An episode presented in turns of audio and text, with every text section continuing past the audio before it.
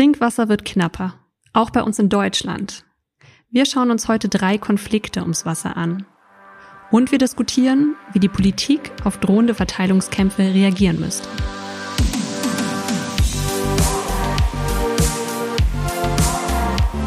Willkommen zu Theory of Change. Wir sind Katrin Beushausen und Antonia Becher. Das ist der Podcast, in dem wir über Politik sprechen und wie wir sie verändern können.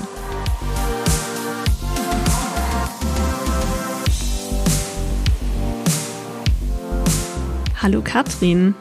Hallo Antonia. Ich muss noch mal ganz kurz hier einen köstlichen Schluck Berliner Leitungswasser trinken. Ah, super Idee. Um ähm, meinen äh, aufgeregten, trockenen äh, Hals vor der Aufnahme noch mal so ein bisschen geschmeidiger mhm. zu machen.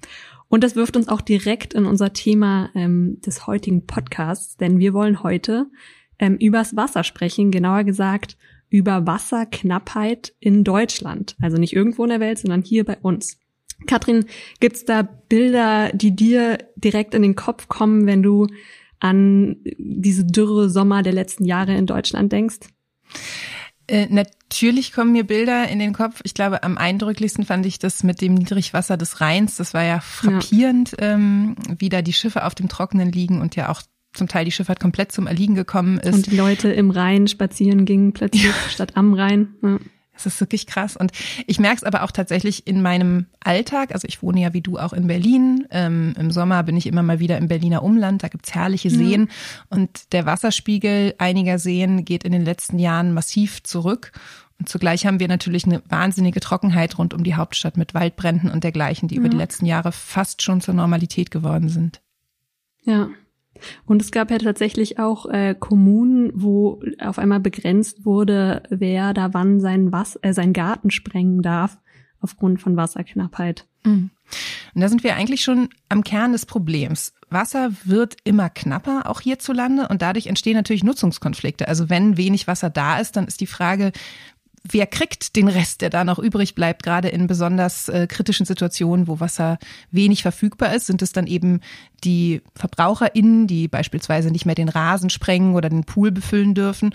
Und wer sind eigentlich andere Interessenten, die Wasser entnehmen? Ja, und genau damit beschäftigen wir uns heute. Ähm, zuerst gucken wir aber nochmal, warum wird das Wasser in Deutschland überhaupt äh, immer knapper? Dann gucken wir uns drei konkrete Konflikte an, äh, die Katrin gerade schon ein bisschen angedeutet hat. Und am Schluss gucken wir natürlich wie immer, was müsste mit diesem Problem jetzt politisch passieren. Denn dass das Wasser knapp wird, das können wir, glaube ich, nicht mehr ändern. Die Frage ist jetzt, wie gehen wir damit um heute und über die nächsten Jahrzehnte und Jahrhunderte, ja sogar Jahrtausende, um nicht irgendwann komplett auf dem Trocken zu sitzen. Und was wir dafür tun können, darüber wollen wir dann heute sprechen.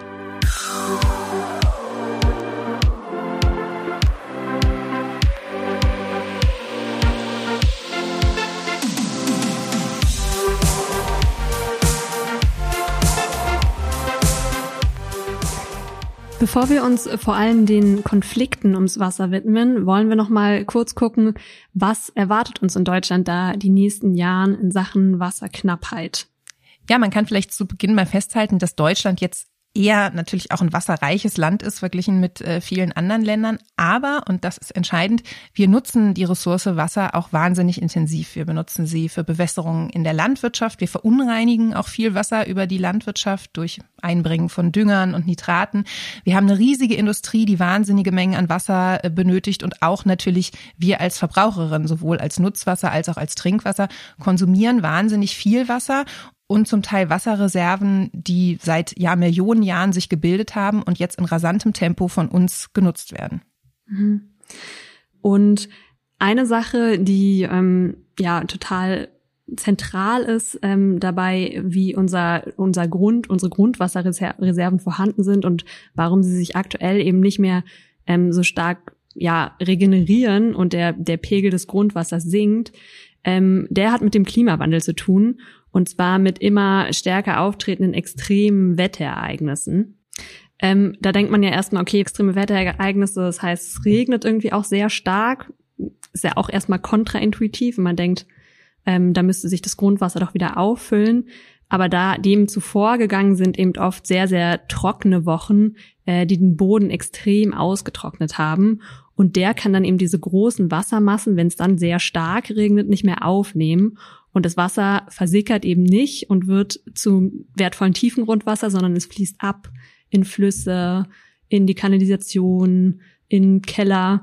Ähm, genau. Und dadurch regeneriert sich eben unser Grundwasser nicht mehr so, sondern es wird weniger.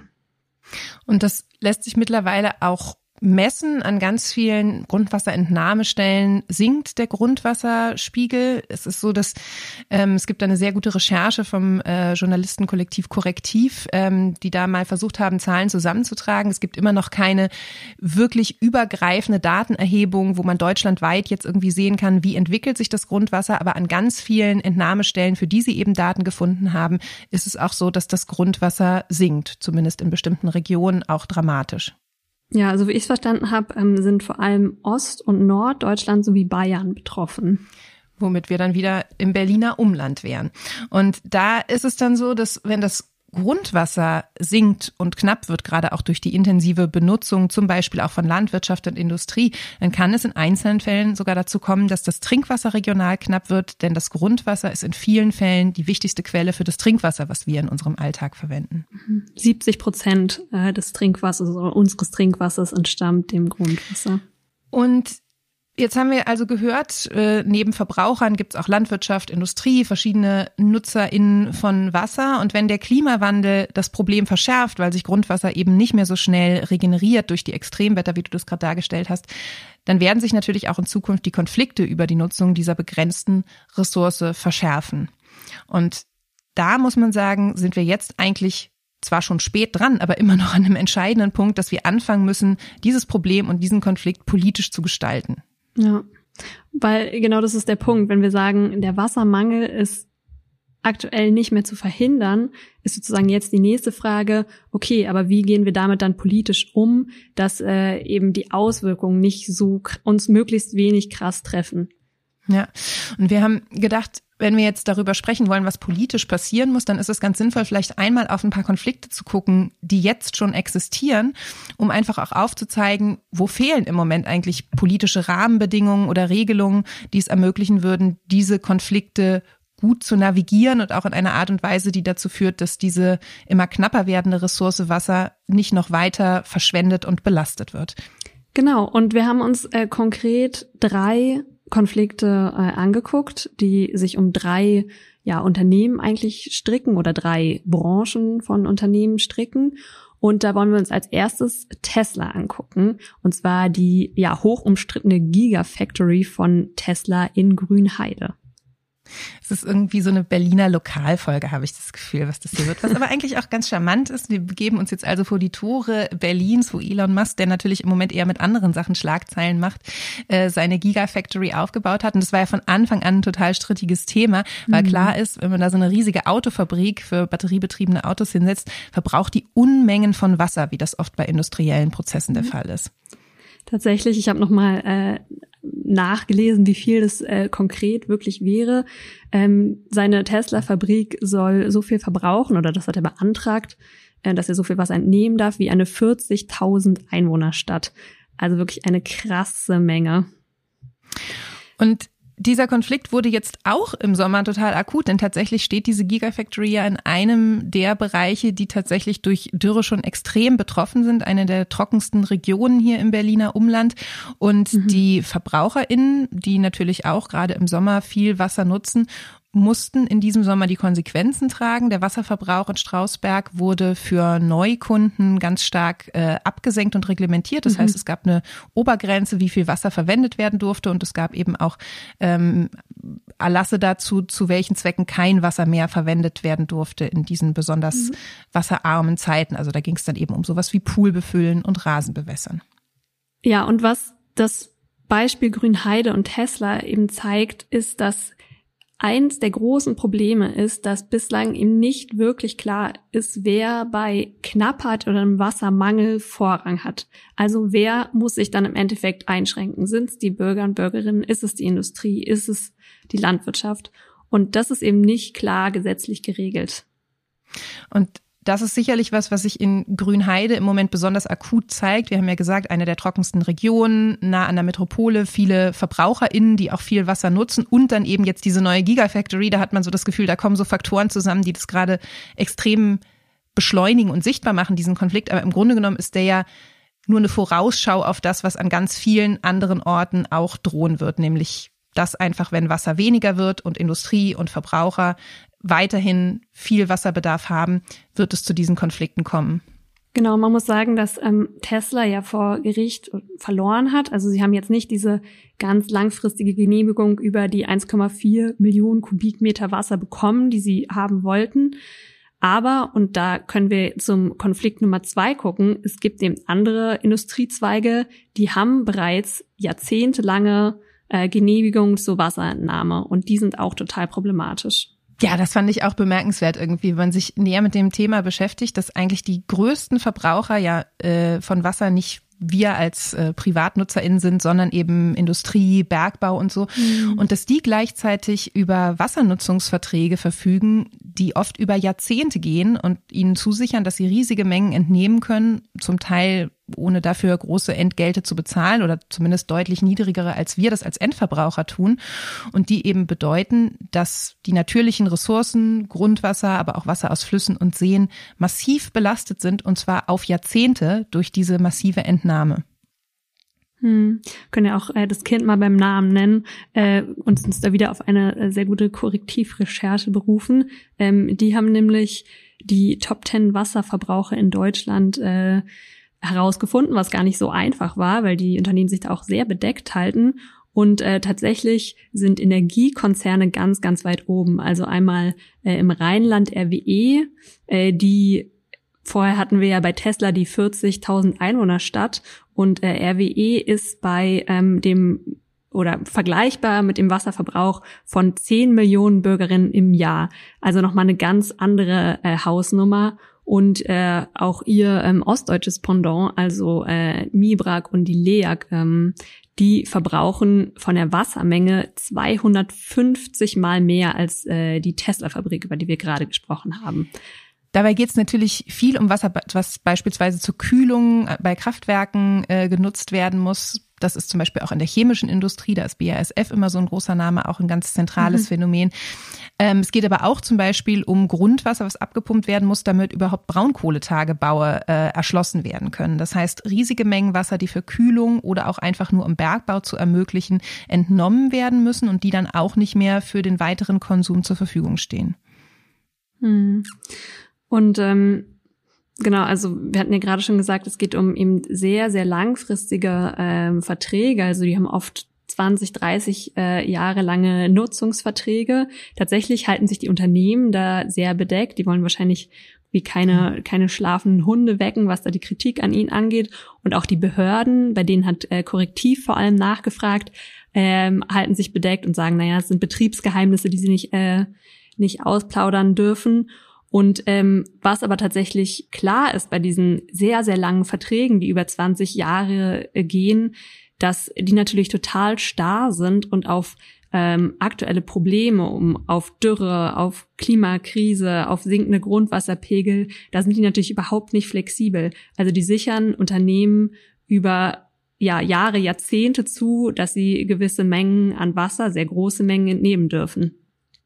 Und das Krasse ist, ich habe mir das im Vorfeld auch noch mal ein bisschen angeguckt, dass wenn ich das richtig sehe, nach aktueller Rechtslage diese Vertragsmengen ja auch zugesichert sind und dass die sozusagen nur angetastet werden können, unter anderem, wenn die über einen längeren Zeitraum unterschritten werden in der Entnahme. Wenn also klar ist, ein Konzern braucht gar nicht so viel, die nehmen viel weniger, was natürlich auch ein Incentive ist, weiterhin viel Wasser zu entnehmen. Also wir haben hier so eine mhm. Dynamik, die im Moment überhaupt nicht ähm, dem gewappnet ist, dass durch die Belastung des Klimawandels und durch die intensive Nutzung von Wasser äh, wir mit dieser Ressource sparsamer umgehen müssen, sondern im Gegenteil, diese Verträge schreiben auf Jahrzehnte das Entnahmerecht fest und klopfen eben auch diese riesigen Mengen fest. Ja.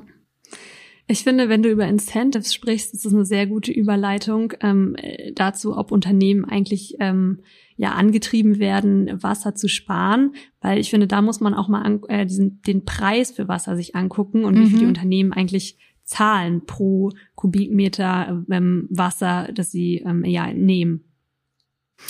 Wir können vielleicht zum Vergleich mal kurz sagen, wie viel wir in Berlin eigentlich als VerbraucherInnen für unser Wasser zahlen. Ich habe mir das nochmal angeguckt und wenn ich das richtig sehe, ist es seit 2021 so, dass wir für den Kubikmeter Wasser in Berlin, der bei uns aus dem Hahn kommt, ungefähr 1,80 Euro zahlen. Du und ich, wenn wir unser hm, köstliches Berliner Trinkwasser abfüllen, das wir hier für unsere Aufnahme literweise trinken.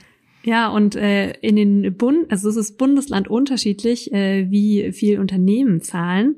Äh, es gibt ähm, einige Bundesländer, wo sie tatsächlich gar nicht zahlen dafür, dass sie Wasser fördern, ableiten, wie auch immer verwenden. Ähm, und dann variiert so ein bisschen, das ist sehr unterschiedlich von Bundesland zu Bundesland, äh, aber sie zahlen zwischen 0,5 und 30 Cent pro Kubikmeter Wasser. Wie viel hattest du gerade nochmal gesagt für uns als Berliner 1,80. Wow. Krass. Ja, und Besonders irre fand ich, du hattest das ja gesagt, dass insbesondere auch Bayern zu den Regionen gehört, wo an vielen Stellen sozusagen schon Trockenheit droht. Und wenn ich mich richtig erinnere, ist Bayern auch eins der Länder, wo tatsächlich die Wasserentnahme für die Industrie noch kostenfrei ist. Mhm, genau. Ähm, in, in Bayern ist es äh, kostenlos und in Hessen tatsächlich können, kann die Industrie auch noch komplett kostenlos äh, das Wasser nutzen und natürlich äh, massive Gewinne damit einfahren, ne? je nachdem, wofür sie es verwenden. Aber sie ähm, ja, im Gegensatz zu uns Verbraucherinnen, die es nutzen, aber ja keinen direkten Gewinn davon äh, irgendwie einstreichen, das ist ja bei den Unternehmen eine ganz andere Sache. Mhm. Und da gibt es jetzt noch, finde ich, einen ganz kuriosen Fakt, den ich gar nicht auf dem Schirm hatte die ganze Zeit. Ähm, das eine ist ja, dass für bestimmte industrielle Prozesse Wasser total entscheidend ist. Und natürlich ist klar, dass wir als VerbraucherInnen auch das Wasser aus dem Hahn brauchen.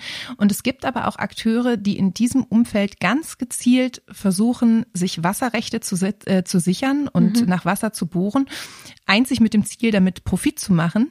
Und da reden wir hier über Getränkehersteller, die nämlich Grundwasser abfüllen, um es dann in Plastik- und Glasflaschen verpackt im ganzen Land sehr teuer zu verkaufen. Und da ist ja vor einiger Zeit uns so ein Artikel untergekommen, der uns ziemlich aufgeschreckt hat. Ja, du sagst es. Ähm, und zwar ging es da um verschiedene ja, Saft- und Softdrink-Hersteller, äh, konkret um Aldi Nord, Red Bull oder manche kennen auch den ähm, Safthersteller Rauch. Ähm, und die haben ja anscheinend die Wasserknappheit ein bisschen mehr auf dem Schirm bereits als die Politik. Ähm, und ja, die kaufen sich tatsächlich jetzt Mineralwasserbrunnen äh, in, in Bayern ist es passiert, in Hessen und in Brandenburg, um sich da langfristig eben den Zugang äh, zu Wasser zu sichern. Den ja zum großen Teil kostenlos, zumindest in, in Bayern und in Hessen. Ja, und in Bayern ist es doch, wenn ich das richtig sehe, in dem Altmühltal, wo eben der Getränkehersteller, den Aldi da jetzt übernommen hat nach Wasserboard, sogar so, dass die das Grundwasser vor Ort nutzen. Das ist dieses ganz wertvolle Tiefengrundwasser, was da seit tausenden von Jahren lagert, während die Bevölkerung vor Ort das Wasser von weit her durch Rohre bekommt und nicht mhm. auf dieses eigene Grundwasser zugreift, was von den Getränkeherstellern dort kostenfrei entnommen wird, um das dann mit großem ja. Profit zu verkaufen. Und das finde ich doch wirklich paradox. Also hier kommen irgendwie diese ganzen Geschichten von, die zahlen nichts für die Wasserentnahme, die können darauf zugreifen, auch zum Teil mit jahrelangen Zugriffsrechten. Und die haben in dem Fall sogar Zugriff auf eine Ressource, die der örtlichen Bevölkerung vorenthalten wird. Das kommt da auf eine ganz schön krasse Art und Weise zusammen und zeigt irgendwie nochmal auf eine andere Art und Weise wie das Tesla-Werk, was da eigentlich für einen Konflikt gerade schwelt und wie stark die Politik da eigentlich auch eingreifen muss, damit sowas nicht zum Regelfall wird. Absolut. Also man kann vielleicht sagen, dass die Getränkehersteller jetzt im, im absoluten Wasserverbrauch wahrscheinlich eher kleine Player sind im Vergleich zu den Energieriesen. Schon. Aber es stimmt, dass, dass sich sozusagen an, an deren Beispiel ja die drei Probleme, über die wir ja gerade gesprochen haben, sehr, sehr deutlich zeigen. Ja. Und das massive Problem ist ja, dass im Moment die politischen Antworten fehlen, beziehungsweise das System, nach dem Wasser genutzt wird, im Grunde genommen den Anforderungen unserer heutigen Zeit nicht mehr gerecht wird. Man hat das Gefühl, das Wasserrecht funktioniert nach dem Verständnis, Deutschland sei ein wasserreiches Land und Wasser eine nicht enden wollende Ressource. Und wir brauchen jetzt eigentlich ein neues Verständnis und einen neuen rechtlichen Umgang mit dieser Ressource, die dem Rechnung trägt, dass sie eben endlich ist und sogar sehr kostbar. Ja, ich finde äh, nochmal als kleinen Einschub vielleicht ähm, als Punkt interessant, wo nämlich bereits angekommen ist, dass wir ein Wasserknappheitsproblem haben, das ist bei den Gerichten und dass wir auch ein Problem mit äh, der gesetzlichen Lage dazu haben, weil in äh, sehr, sehr vielen Bundesländern, äh, genauer gesagt in elf von 16 Bundesländern, äh, haben die äh, Konflikte, also haben die ähm, Prozesse zum Thema Wasserkonflikte zugenommen. Und das finde ich total bezeichnend. Mhm. Lass uns doch vielleicht, äh, bevor wir schauen, was wir auch akut unternehmen können, noch einmal gucken, was eigentlich Lösungen für diese Konfliktfelder sind, die wir jetzt aufgemacht haben. Also ganz konkret für das Problem, dass Konzerne oftmals jahrzehntelange Nutzungsrechte haben, Wasser so gut wie oder sogar kostenfrei entnehmen können und dass eben auch im Moment, du hast es angesprochen, Konflikte oft vor Gericht landen, weil es eben an klaren Maßstäben dafür fehlt, wie im Konfliktfall zu entscheiden ist. Was müsste mhm. jetzt eigentlich passieren? Ja, finde ich gut. Also eigentlich kann man aus diesen drei Problemen, über die wir gesprochen haben, also unklar, wer Vorrang hat bei Knappheit, äh, die Nutzungsrechte gehen über Jahrzehnte und die Unternehmen zahlen fast gar nichts fürs Wasser. Eigentlich kann man da ziemlich direkt auch die Lösung ableiten. Ähm, also einmal müsste natürlich total klar sein, falls es Knappheit gibt, dann müssten, müsste die Wasserversorgung von BürgerInnen eindeutig Vorrang haben vor Konzerninteressen. Und dafür braucht es ganz klare gesetzliche Regelungen. Und eine andere Maßnahme wäre ja auch vielleicht diesen Flickenteppich zu beenden und einfach mal deutschlandweit auch faire Entgelte für die Wasserentnahme mhm. einzuführen. Und zwar natürlich ganz besonders relevant ist das in Gegenden wie in Bayern, wo man aktuell nichts bezahlt und wo jetzt schon Wasserknappheit an verschiedenen Ecken herrscht oder die droht. Aber letztendlich muss das ja für alle Standorte in Deutschland gelten, dass wenn die Industrie oder auch Konzerne Wasser entnehmen, dass sie dafür auch fair zahlen mhm. müssen.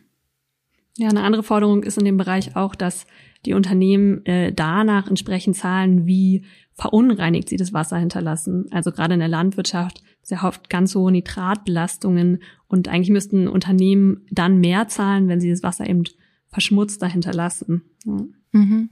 Und übrigens ist äh, natürlich ein Preis, ist ein total offensichtlicher Punkt, aber ähm, in, ja, zum Thema Incentives, es hat natürlich eine Lenkungswirkung. Also wenn Unternehmen mehr zahlen müssen äh, für Wasser, was sie verbrauchen, dann sind sie natürlich sparsamer äh, mit dem Wasser und verbrauchen im Endeffekt weniger. Und das ist natürlich einfach ein erstrebenswerter Zustand, ähm, wenn wir sagen, Wasser wird in Deutschland äh, immer knapper.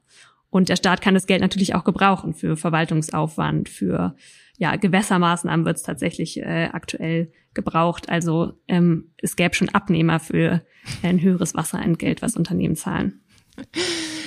Und schließlich muss man auch sagen, man muss doch letztendlich auch an diese langfristigen Verträge ran. Ich meine, auf der einen Seite ist es sicherlich richtig, dass ja. ähm, auch Unternehmen irgendeine Art von Investitionssicherheit an so einem Standort brauchen, wenn die da irgendwie ein Werk hinstellen. Aber die Verträge, die wir da aktuell haben, die sind, wie gesagt, zum Teil Jahrzehnte alt, die werden den aktuellen Gegebenheiten nicht mehr gerecht. Wie gesagt, gerade auch so eine Incentivierung, viel Wasser zu nutzen oder den Zugriff auf die Wasserrechte sich zu erhalten. Da müssen wir letztendlich eigentlich dahin kommen, auch ans Wasserrecht ranzukommen sowohl was den Abschluss neuer Verträge angeht natürlich, Beispiel Tesla in Grünheide, aber natürlich auch mhm. nochmal zu gucken, wie ist das eigentlich mit bestehenden Verträgen? Wie können dort Incentives für Wasser sparen, für Reduzierung der Wasserentnahmemengen und auch eine Flexibilisierung ähm, in Anbetracht der verfügbaren Wasserressource Eingang finden? Ja, absolut. Ähm, ja, jetzt haben wir schon äh, ein buntes Sammelsurium an äh, Forderungen und ähm, jetzt brauchen wir nur einen politischen Prozess. Wo gucken. ist er? Richtig. Ja, und tatsächlich gibt's diesen politischen Prozess. Äh, es ist nämlich eine Wasserstrategie, eine nationale Wasserstrategie geplant. Ähm, allerdings schon seit einiger Zeit und sie lag jetzt eine Weile auf Eis. Ähm, und jetzt soll sie aber wirklich kommen, äh, im Frühjahr, ich glaube im März äh, diesen Jahres. Jetzt aber wirklich. Ich glaube, das ist sogar ein Projekt, was noch unter der Vorgängerregierung begonnen wurde und was jetzt auch im mhm, letzten 2018, Jahr äh, auch schon hätte fertig sein sollen. Jetzt soll es endlich 2022 soweit sein. In der Federführung ist hier das Umweltministerium unter Steffi Lemke. Und das Ziel ist, eine Strategie zu entwickeln, die so ein bisschen die Rahmenbedingungen absteckt für unseren Umgang mit Wasser und für den Umgang mit dem erkannten Problem, dass wir nicht so viel davon haben, äh, mit eher so einer Langzeitbrille. Also ich glaube, da geht es um so eine Vision für 2050. Das heißt, sprich die nächsten 30 Jahre, was da im Bereich Wasser passieren muss. Ja. Ja, und tatsächlich ist äh, im Herbst letzten Jahres äh, ein erster Entwurf öffentlich geworden. Äh, den verlinken wir dann auch in den Show Notes. Ähm, und da gab es schon leider ein bisschen, also ja, ordentlich Kritik dran, äh, nämlich dass so klare Regelungen, wie wir sie jetzt auch äh, gefordert haben, wie eben mit der Industrie umgegangen äh, werden soll und in, inwiefern ja Industrie und Konzerne auch äh, eingeschränkt werden sollen und kontrolliert werden sollen in ihrer Wasserentnahme. Ja, da bleibt der Entwurf leider noch viel zu schwammig. Hm. Man muss natürlich immer sagen, bei so einer Strategie, das ist ja ein sehr allgemeines Dokument, da werden ganz viele Bereiche angeschnitten und da sind jetzt noch keine konkreten Gesetze drin formuliert. Aber tatsächlich habe ich bei der Lektüre auch so das Gefühl gehabt, es geht ganz viel in Richtung verantwortungsvoller Umgang mit Wasser, Aufbereitung, Schutz natürlicher Ressourcen. Mhm. Aber was so ein bisschen fehlt, ist tatsächlich ein in die Pflicht nehmen von Industrie. Wir haben hier wieder so eine Handschrift, die sehr stark über Anreize spricht, äh, Forschungsgelder für einen natur- und ressourcenschonenden Umgang mit, der, mit Wasser, aber relativ wenig über Ordnungsrecht und die konkrete Einschränkung von mhm. Verbrauch. Und an der Stelle glaube ich, ist es auch wichtig, gerade auf diesem Entwurf, auf dieser Entwurfsebene noch ein bisschen nachzulegen, weil diese Strategien ja immer so ein bisschen den Rahmen dessen abstecken, was eigentlich möglich ist. Und wenn wir sozusagen schon ein Strategiepapier haben, was relativ vage und unambitioniert bleibt bei den Belastungen und im Bereich Ordnungsrecht für Industrie und andere GroßverbraucherInnen, dann ist das Risiko, glaube ich, ziemlich groß, dass dabei auf der Ebene auch nicht so richtig was Handfestes dabei rauskommt. Also mit zu vager zu schlecht formulierter Strategie werden auch nicht die Gesetze, die darauf folgen, besonders ambitioniert. So sieht's aus. Das heißt, ich glaube, jetzt ist doch die Herausforderung, dass diese Wasserstrategie, die jetzt hoffentlich, wahrscheinlich endlich kommen wird im Frühjahr, dass die ambitionierter wird, als es noch der Entwurf vorsah. Denn wenn diese Wasserstrategie schon schwach bleibt, dann ist ehrlich gesagt für die nächsten Jahrzehnte nicht so richtig ambitioniertes politisches Handeln zu erwarten. Und dann werden sich die Konflikte, von denen wir hier ansatzweise gesprochen haben, massiv verschärfen. Und wie wir dafür sorgen können, damit wollen wir uns jetzt im letzten Teil des Podcasts noch beschäftigen.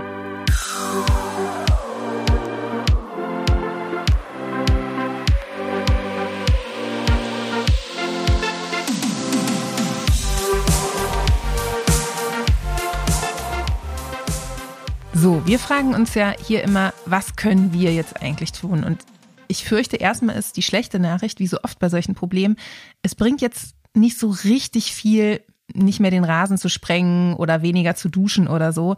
Das Problem ist irgendwie größer mhm. als unser individuelles Handeln. Ja, und ich finde, was bei dem Problem total auffällig ist, dass es immer noch recht wenig öffentliche Aufmerksamkeit bekommt. Also es ist, äh, es gibt ein bisschen nischig ein paar JournalistInnen, die sich damit beschäftigen. Korrektiv hatten wir ja erwähnt, hat sich ein bisschen mehr damit beschäftigt, aber so im allgemeinen, ja, öffentlichen, in der allgemeinen öffentlichen Wahrnehmung ist es noch nicht angekommen, dass das jetzt so eins der nächsten großen Probleme werden könnte. Und deshalb unser Appell, informiert euch dazu, teilt diesen Podcast mit euren Freundinnen und Bekannten, lest in den Show Notes nochmal nach und ähm, ja, informiert euch einfach ein bisschen zu diesem Thema und verbreitet ist. Ja, und was wir uns natürlich als Kampagnenorganisation auch fragen, ist, wenn ein Thema noch nicht so in aller Munde ist, wie können wir dafür sorgen, dass das auf den Tisch kommt? Agenda-Setting nennen wir das. Und wir hatten das Gefühl, was sich eigentlich ganz gut dazu eignet, ist dieser kuriose Fall von den Getränkeherstellern, die der örtlichen Bevölkerung das Wasser abbohren. Das ist irgendwie so ein total handgreifliches, krasses Phänomen, wo man merkt, das kann doch nicht wahr sein, dass Konzerne einfach Bürgerinnen vor Ort das Grundwasser abpumpen und die müssen das dann irgendwie über viele Kilometer von woanders her angekarrt bekommen. Und wir haben deswegen, als dazu ähm, die Nachrichten kamen, uns entschieden, einen Appell zu starten mit diesen konkreten Fällen als Aufhänger, wo wir in einem Appell jetzt uns an Steffi Lemke wenden und konkrete Forderungen in Richtung der nationalen Wasserstrategie stellen. Ja, und uns freut total, dass den äh, schon fast 300.000 Leute unterzeichnet haben. Ähm, also auch in, im, im Campact-Verteiler oder in den verschiedenen Campact-Kanälen scheint es da sehr viele Leute zu geben, die dieses Thema bewegt. Und das ist natürlich für uns super, dass das funktioniert hat, dass man jetzt anfängt, darüber zu reden und ja. hoffentlich in dem Zusammenhang dann auch über die Forderungen. Wir haben sie hier ja schon mehrfach genannt. Äh, faire Entnahmeentgelte für Wasser, keine so langfristigen Verträge und natürlich auch Regelungen für den Konfliktfall äh, bei Wasserknappheit. Das müssen Elemente der nationalen Wasserstrategie werden. Und insofern äh, blicken wir da auch mit gewisser Spannung auf den Prozess der nächsten zwei Monate, wo wir mit diesem Appell dann ja auch aktiv mitmischen können. Ja, wir können auf jeden Fall versprechen, dass wir äh, da unsere Finger am Spiel haben. Wir haben äh, ja ein Kampagnenteam, was sich damit gerade ganz intensiv äh, beschäftigt. Das ist jetzt noch nichts äh, spruchreif, was konkrete Aktionen angeht, äh, aber da wird auf jeden Fall noch was von uns kommen ähm, bis März. Insofern, wenn wir äh, auch euer Interesse an diesem Thema hoffentlich geweckt haben, ähm, ist eine Möglichkeit, dran zu bleiben, auch diesen Appell zu unterzeichnen, gerne ihn auch weiter zu empfehlen. Wir haben so das Gefühl, dieser Fall ist für viele Leute erstmal so ein ganz guter Einstieg in das Thema und äh, damit seid ihr dann natürlich auch live dran an unserem politischen Prozess, wenn wir mit diesem Appell weiterarbeiten. Da halten wir dann natürlich die UnterzeichnerInnen auch auf dem Laufenden über die Aktivitäten in dem Bereich. Ja, dann bleibt uns doch jetzt eigentlich nur noch zu sagen, ähm, vielen Dank fürs Zuhören heute mal wieder. Und äh, wenn euch unser Podcast gefallen hat und ihr in Zukunft auch keine weitere Folge verpassen wollt, dann abonniert uns doch gerne auf der Podcast-Plattform eurer Wahl. Und ähm, nachdem wir jetzt so tief ins Thema eingetaucht sind, Antonia, würde ich dich zum Abschluss gerne nochmal fragen, mit Blick auf die Zukunft im Jahr 2050, Klimawandel auf der einen Seite, Wasserstrategie auf der anderen Seite. Würdest du sagen, das Glas ist jetzt halb voll oder halb leer? Hm. Ich würde sagen, das Glas ist halb voll. Also wir haben äh, die Entscheidung noch vor uns, wir haben eine grüne Umweltministerin und ich bin Optimistin. Also ich würde sagen, halb voll. Wunderbar. Vielen Dank für diese optimistischen Worte zum Ausklang und vielen Dank für das Gespräch. Vielen Dank dir, Katrin, und vielen Dank euch fürs Zuhören. Dann bis zum nächsten Mal. Auf Wiederhören. Auf Wiederhören.